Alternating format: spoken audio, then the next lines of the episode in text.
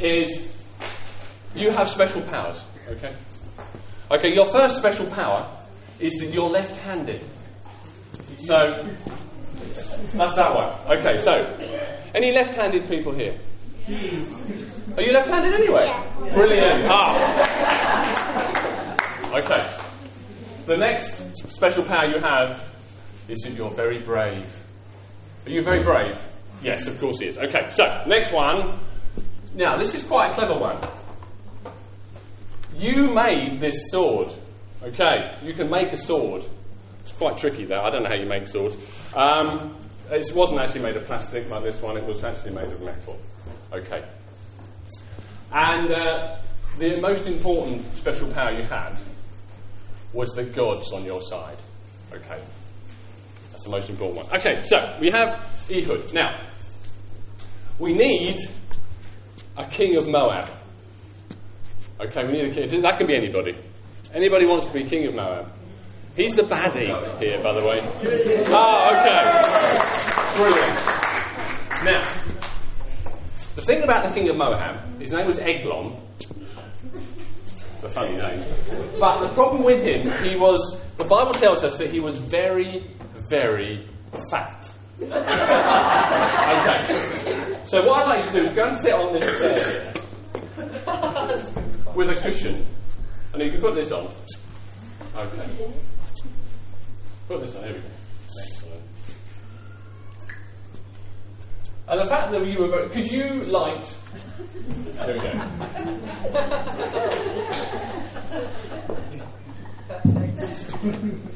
Now, okay. So. He's very fat. He likes his food. And the reason he's very fat... Come. The reason he's very fat is that he is currently controlling a lot of God's people. Okay, now we're in a situation where Joshua took the people into the promised land. Okay, this is from the book of Judges, if anybody's interested. It is there. If you're not really sure about my theology, you can read it later. It's Judges chapter 3. But they got into the promised land, they had a great time, they defeated enemies and what have you. But once Joshua died, the people, after a time, started to turn against God. And the Bible tells us that God allowed Moab to come and inflict some difficulties upon the people. And that's what happened. So the king of Moab, King Eglon, sent his troops in and overran a large part of the country. And this went on for 18 years. And what they used to do is every year, they used to... Let me put this on you. It's a bit big. They used to send somebody with a tribute to the king. There we go. That's not what works ever so well. That. Right, okay. So what you used to do is they used to bring... This is the tribute. And basically, the king of Moab basically charged protection money. And most of the resources of Israel... of God's people went to the king. No, not surprisingly, he got very fat. Okay. So, for 18 years, they used to choose someone to go and give this tribute, and it was loads of stuff. And because of that, the people were in great poverty. So, now, this year, you were chosen, okay? But you weren't happy. You weren't happy about what was going on. So, you made this sword. This isn't going to work very well, but we'll try it, because this sword is almost as big as you. Now, because you're left-handed, normally people have the sword on the left side, okay? They strap the sword here, use the right arm, and when they're ready to go... I was impressive, wasn't I? I'll do that again. Okay, so you're ready to use it. Now, because you're left-handed, you strap your sword to your right side. Here. Okay. So I'm going to do that with this clever contraption. Okay. I think it was probably a little bit better done than this, but you get the idea. Okay, so you now had a sword hidden beneath your cloak on your right-hand side. And you had a few people with you, we won't do that, but we'll just take it. And you were asked to come over here to bring the tribute to the king. So here we go, can you hold that?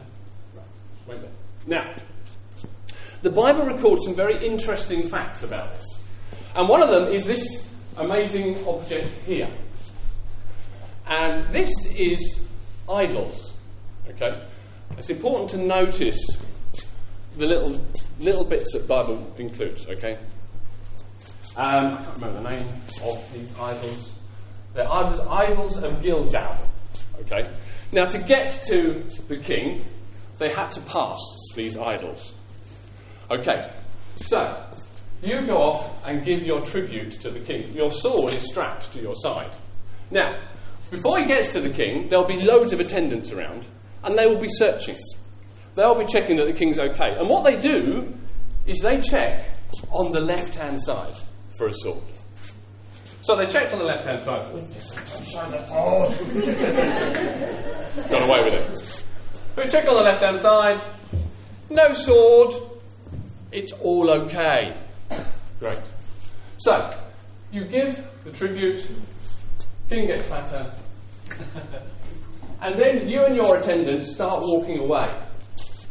And you get back to the idols of Hiltia. Now, at this point, he sends the rest of those people who came with him away, and he goes back to the king. And you say to the king, I've got a special message from God to you. Did you hear that? Yeah. I've got a special message from God to you. Now, he used the word for God that the Moabite would have used for their God. Okay, so it wasn't Jehovah or Yahweh. It was the word for God that he would have understood. And because he saw these idols, he knew that this man had some belief in a God. And because he'd just been brought this tribute, he trusted Ehud. Now, he was being very brave. He was on his own in the king's palace. Now, because it was a secret message, he said to the king, you need to do this. Just me and you. We can't have anybody else. And so the king sent all the people away.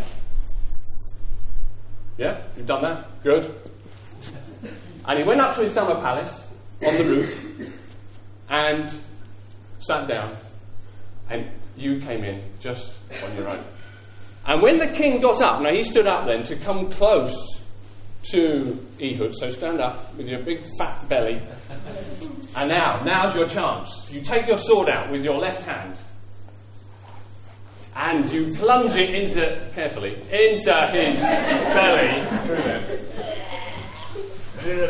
Now, again, what the Bible records is that the sword goes right in and closes over his fat belly. So it just gets completely hidden. Now, what happens to you is you just fall to the floor. Ah, look at that.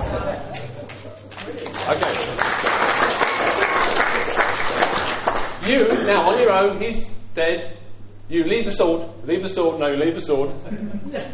it's covered in blood at this point, you don't want anybody to see it. You then come out, you close the door, you lock the door, this is important, you lock the door, and then you escape.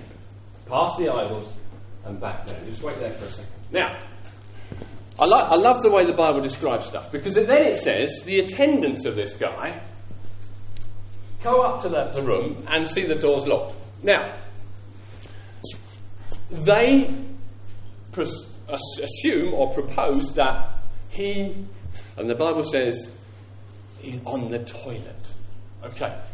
Literally, the Bible describes it as it's great that he's covering his feet. That's the word used in Hebrew.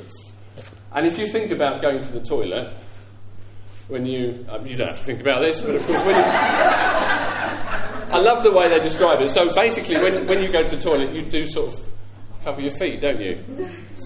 No, anyway, it doesn't matter if you get the drift. So that's what the Bible described it as. Now, the attendants, because this man apparently quite liked to just read or whatever anybody does on the loo, they were there for some time.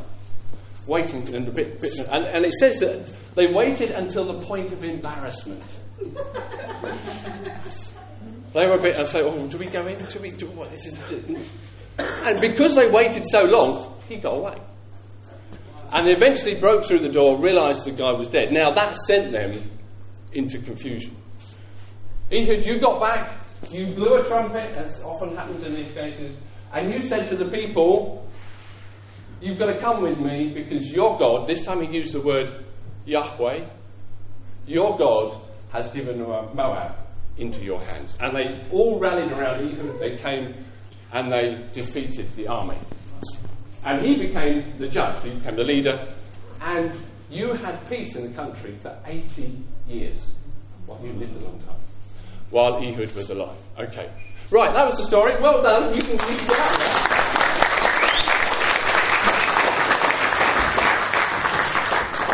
Brilliant. Okay, you can go and sit down. So.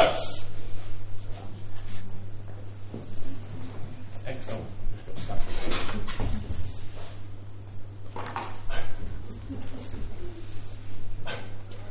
That's the prop was out of the There we go. Brilliant. Okay. So, that's the story. Now, what can we learn from this? Now, to try and make it a little bit easier, what I'm going to do is go through the four letters of his name. Okay, because hopefully you can try and remember. And to see why Ehud was such a good guy. And to realise that actually God calls us all to be like him. Not necessarily to make a sword and stab a fat person. I don't think that's necessarily what God is calling us to do. But actually to take on his faith and to do what he's called us to do. Okay, so the first thing I want to look at Ehud in the first letter of his word. Go on to the next slide. Is E. He was elected or chosen. He was chosen by the people. Now, there's no indication that he was chosen because they knew he was going to do something.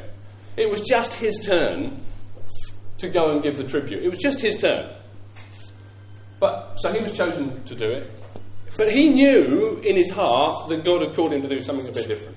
He knew he had been chosen. He was elected this time to make a difference, to do something. He was also one of God's people. And the fact is, that's true of all of us. We're all part of the children of God. If you're a believer in Jesus this morning, you are chosen, you are elected. And like Ehud, you also have other works, other things that God has prepared in advance for you to do. You've got them. At that point, as soon as he was chosen, Ehud knew he had to do something. And so he took that opportunity. He took what he could. He gave to God what he had. He was left-handed. In fact, it's interesting. The Bible says the description of left-handed is disabled in his right. That's what it said. That's the description of a left-handed person. Now, whether he was literally disabled or whether it's just a description of right-handed, we don't know. But the possibility was that he was actually limited in what he could do with his right arm. But that didn't stop him. He just gave to God what he had, who he was. And God used him to bring about a victory. So what God asks each of us to do is to be who we are. Be who we are, whether you're young, old, middle-aged, whatever.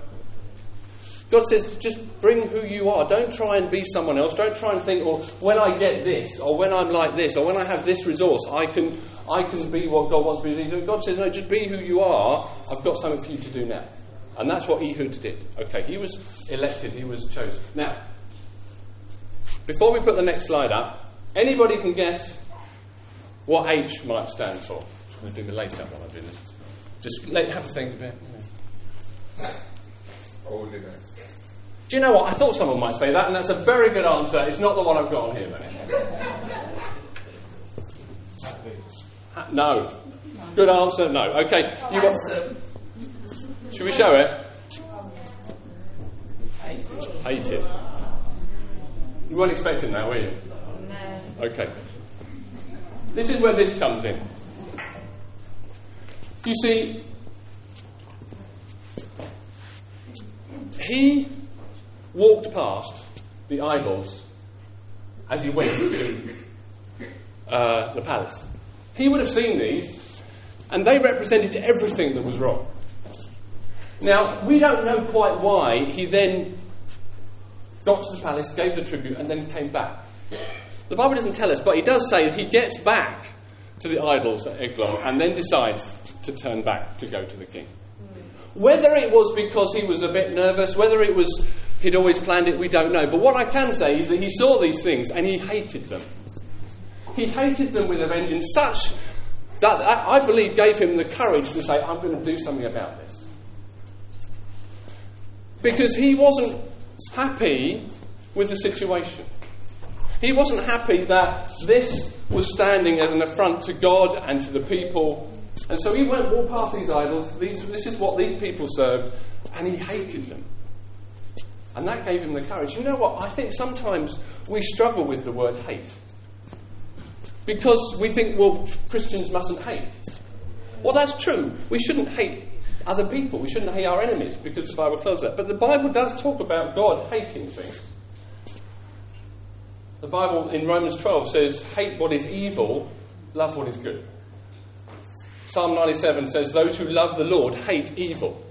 Now, we often take that as the stuff we do wrong. Oh, that's true. Sin. But actually, evil covers everything that is against the goodness of God. Those idols were evil. So I want to give an illustration here of an advert that I used to, came a few years back. And have you lost it again? Could you, if I need a bit of help. It's an advert for a car, and it was on the telly 10 years ago, 12 years ago. And it illustrates the point quite well. Just talk amongst yourselves for a minute.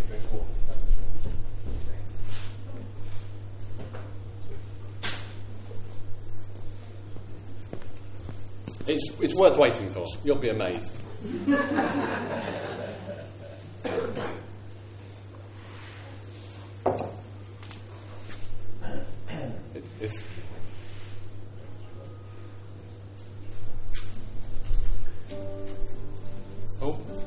Here's a little song. Oh, it pause it. That's it.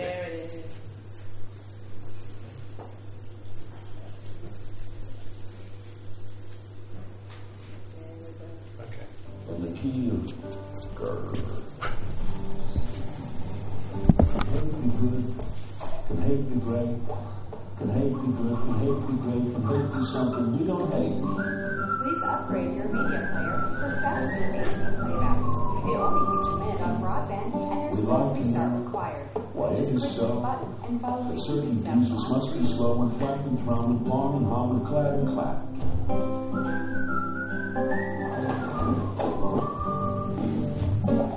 Hey, something, change something. Hate something, change something, make something better.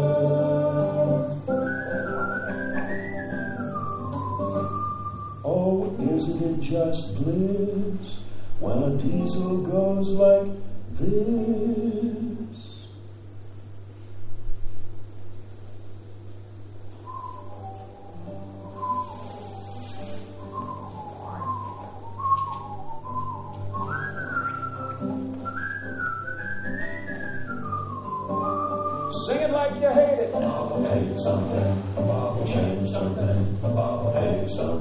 Something, make something better.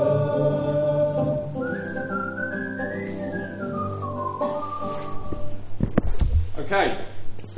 Do you get the point? Yeah. See, Ehud, I honestly think he hated what he saw. And he thought, God, I want to change this. I want to make it better. And that's what he did. He took what he was, what resources he had, and gave them to God and said, God, I'm ready to do whatever it takes. And he got a great victory. The next letter... I do apologise, these guys are doing a brilliant job. Do you want to... that's alright, it's difficult.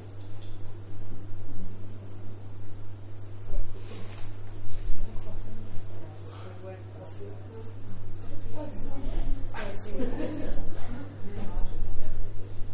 you click on the red button, it will go, I think. Yeah, just probably it's just a... Okay. Well done, guys. So the next one, I won't ask you to know what it is. Understood. Ehud understood the situation. He understood that actually God hated this. Now, even though the Bible tells us that God allowed Moab to overrun Israel because of the bad things that were going on, he also understood this wasn't God's ultimate plan for Israel. He understood that actually God hates these things. And you know, that is such an important thing, because we can look at the world and we can look at things that God wants us to hate. And we can go through them. We can look at things like injustice. We can look at poverty. We can look at sickness and disease, all these things that are evil, which are against God's plan. We can look at deprivation. And we can say, actually, well, it's lifestyles. The choices people have made have brought them into this. And to a large extent, you can argue that's the case. We've chosen to do this, and therefore it's their own choice. And Ehud could have said that about what was going on in his country. Well, the people have rebelled against God. That's their choice. If God has let Moab do it, why should I do anything about it? But he also understood, actually, that wasn't ultimately what God wanted. God wanted good things to come, because he's a God of love. And the gospel is surely this, that we get what we don't deserve. And so whether the community or the people or even us are in a situation of our own making, we can't sit back and say, well, that's just the way it is. Because the gospel is, we get what we don't deserve. We get the good things of God, even though we don't deserve it, even though we've made this mess ourselves. And so he understood that, and he was prepared to stand up and say, no, this isn't right. And I'm going to do something about it in God's strength. And so he understood the call on his life was to stand against injustice, to stand against things that were going against. He understood who God was. He understood who he was. And the other thing which I think is really important to know, and I'm talking about with Jamie about this, is that he also understood that we sometimes think, oh, we could change society if only we had more resources.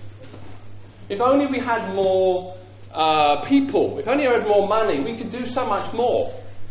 And the problem is, if you take this story, for 18 years, people of Israel, God's people, had been pouring all their resources through this tribute into the problem. They had been pouring this money and this wealth and everything they had, they'd been pouring into it, and nothing was changing. Because actually it's not earthly resources. Now, God uses we've got, and that's all Ehud had. He made a sword, that would have cost him something. He went with the tribute. There's all sorts of stuff he did.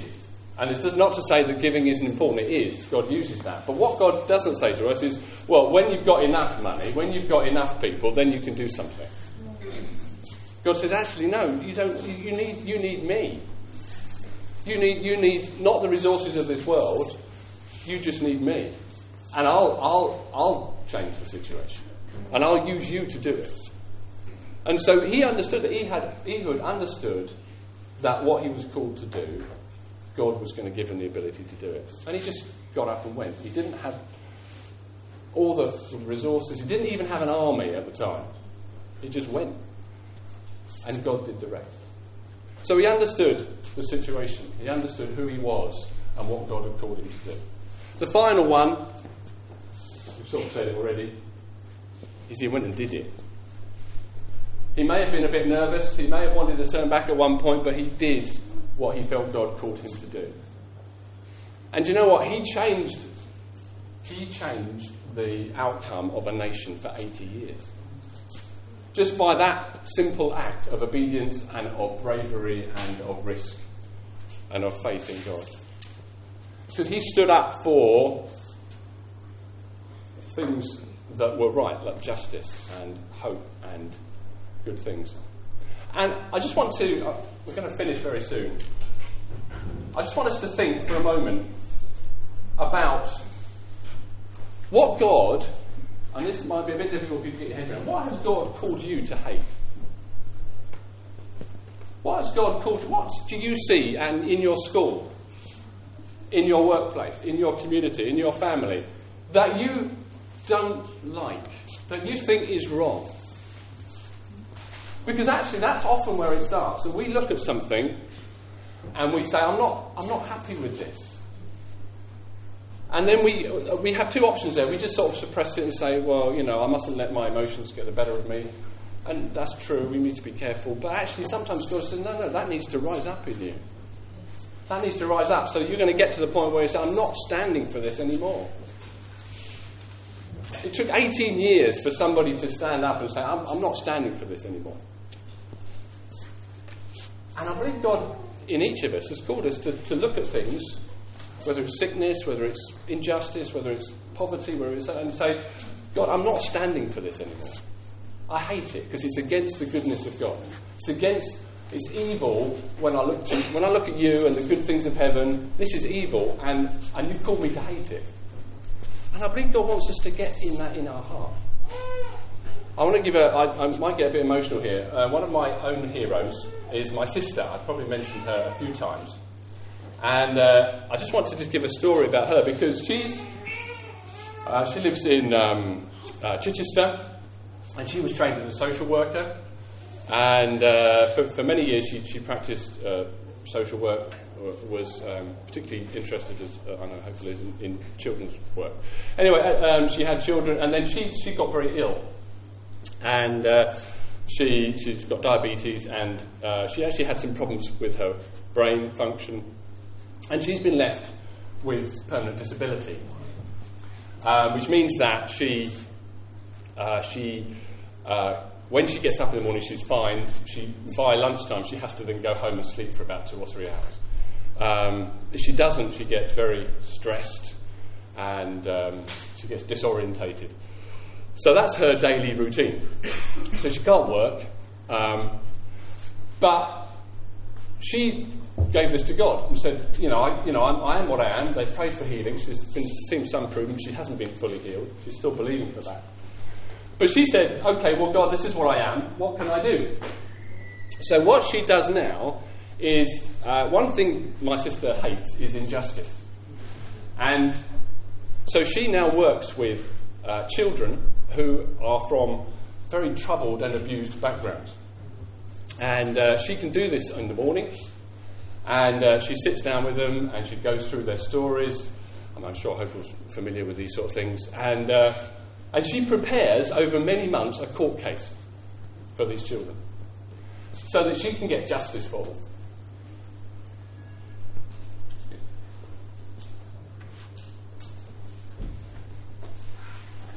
I'll take a drink of water. My wife tells me when I get emotional I should take a drink. Okay. And that's what she does now. Now the amazing thing about it is that because the courts recognise the good work that she's doing, God's given her favour with the courts. And so the courts have said to have issued a ruling for her that she can only go to trials in the morning, and she can only be cross-examined for an hour because she can't, because of her disability, but within her limitations she has helped many children get justice. And if you meet her, if you ever met her, she looks the most timid, sort of quite unassuming person. But when she's in court, I tell you, she is a formidable opponent, because she hates injustice. And she will stand up for those that can't argue for themselves. And she will get justice for them. And she's just one example of what a person who is disabled can do when they've got something in them that God has put in them. And she can break through the disability that she's got, and she can fight for what she believes God's called her to do. And so she didn't get to the point where she said, well, I can't do anything now because I'm disabled, I can't work. She just said, okay, God, what can I do? She gave herself to God, and she fights now for those that can't. And she gets justice. And she was, she tells me every now and we get together of the stuff she's been able to do. And it's amazing. And I just get inspired by her and what she can do with the limited resources, if you like, that she's got. And yet she can do tremendous things. And so I believe God wants us each to be someone who doesn't have to be that, it could be all sorts of things.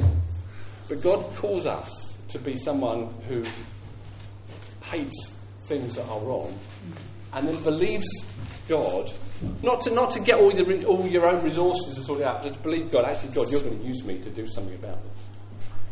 And to understand that God is on your side when you do that, regardless of why it's happened. Or whether the people have brought it on themselves. That doesn't matter. God wants the gospel to come across, so you get what you don't deserve because of the grace and the goodness and the love of Jesus. And so she will help anyone that is facing injustice. I didn't know, my sister. And God wants us to be like that. So whether it's... And I just, as we're going to finish now, just to think, what is it that God might be putting on your heart to say, actually, I'm going to stand against this? And I may not have the resources, and I don't know about the time and all this, but actually go to God with it. Because the last thing I want to say about this guy is the one interpretation of his name, and there's a little bit of debate, but one of the ways Ehud, it actually means he brings praise. That's the translation of the word Ehud. And I think he brought praise and glory to God by what he did. But also I think that's an indication of what his life was like. But he was in the presence of God, and it was there that he got this desire to change and do something different. And that's one of the keys for us. As we're in the presence of God, as we're allowing the Holy Spirit to speak to us, as we're just in worship, or just let God speak, let God stir something in your heart to say, I'm going to stand against that. And let's just be one that will be like Ehud and get up and do something about what God has put on our heart. Because there is so much need in this area, you probably agree with that. And actually, we don't need more resources.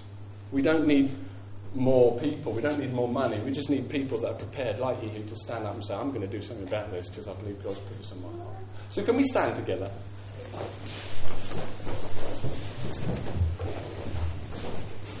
just want to pray for us.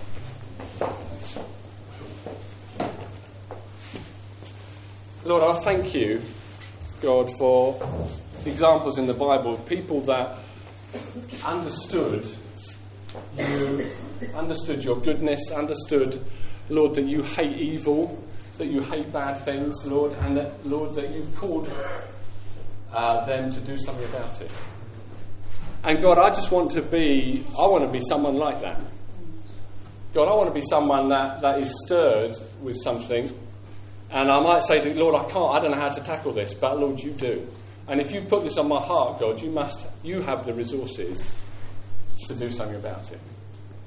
And so I just want to pray that we will be a people, God, that don't just ignore injustice, don't ignore evil that we see around us. But God, we would be those that are stirred by that and allow it to bubble in us. Not to get angry, but to say to God, God, what do you want us to do? What do you want me to do? With what I've got, with who I am. God, I pray that you would cause us to be those that don't stand back and just let this go on year after year. But we would be people that say, God, no, you've stirred this in my heart. What do you want us to do? What do you want me to do? Oh, Father, I just thank you that you want us to have good work. You've given us good works to do. And God, we just want to see, Lord, in our lifetime, God, changes in this area. And changes in our schools and changes in our workplaces because, Lord, you've put this on our heart to do. And, Father, we just want to give ourselves. Lord, we want to be Ehuds today, that we may take hold of what you've called us to do and to make a difference and to change the situation. Lord, thank you, Lord, you do call us to change the situation and make it better. Because, Lord, with your resources, with your power, with your strength, God, that is always, always possible. Thank you, Lord. And, oh, Lord, just pray, help us, Lord, to respond to your call. In Jesus' name. Amen. Amen. Okay, we'll finish there. Just to say, if there is anybody that is sick, that